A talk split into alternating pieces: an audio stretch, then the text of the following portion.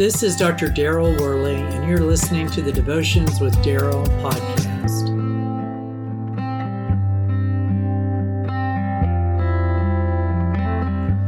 Have you ever received an invitation to an influential person's home for a conversation or, per, per, or perhaps to discuss something that's very important? Most likely, you would not hesitate to respond to such a request. An invitation like that would not be pushed aside with all of the other mail. More than likely, you would respond immediately. You might even find yourself in awe that this person actually thought to ask you to have a dialogue with them. Consider this every day, God invites his people to come to him in prayer. The Bible is full of the Lord's calls to come and fellowship with him in prayer. Sometimes he calls us by way of our needs.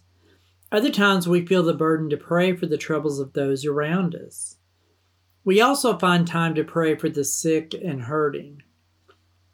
God has given us numerous examples in His Word that demonstrate for us how we should approach Him in prayer.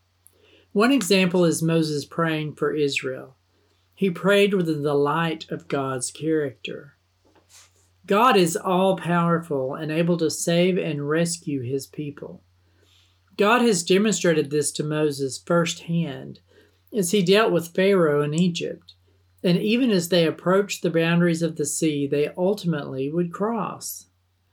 After God looked down upon the Israelites worshiping the golden calf, the Lord said to Moses, I have seen these people, and they are a stiff necked people. Now leave me alone so that my anger may burn against them, and that I may destroy them. Then I will make you into a great nation. That's Exodus chapter 32, verses 9 and 10. Moses, in that moment, prayed to God for the Israelites. Moses sought the favor of the Lord his God. Lord, he said, why should your anger burn against your people, whom you brought out of Egypt with great power and a mighty hand? Why should the Egyptians say, It was with evil intent that he brought them out, to kill them in the mountains and to wipe them off the face of the earth? Turn from your fierce anger, relent, and do not bring disaster on your people. Remember your servants Abraham, Isaac, and Israel to whom you swore by your own self, I will make your descendants as numerous as the stars in the sky, and I will give your descendants all this land I promised them. And it will be their inheritance forever. Then the Lord relented and did not bring on his people the disaster he threatened. That's Exodus chapter 32, verses 11 through 14.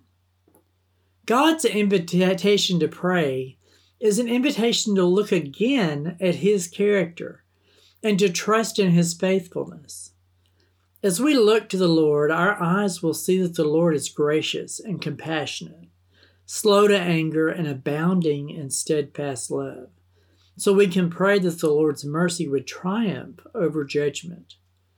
Consider how a focus on the character of God might change, our focus on the character of God might change the way that you pray for your needs as well as the needs of those around you.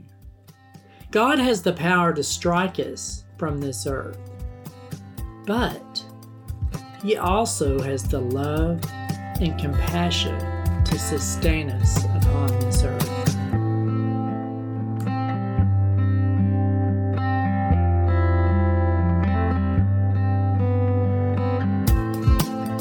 God be with you till we meet again. Till next time, this is Dr. Daryl Worley, praying that you have a blessed day filled with the richest blessings from God.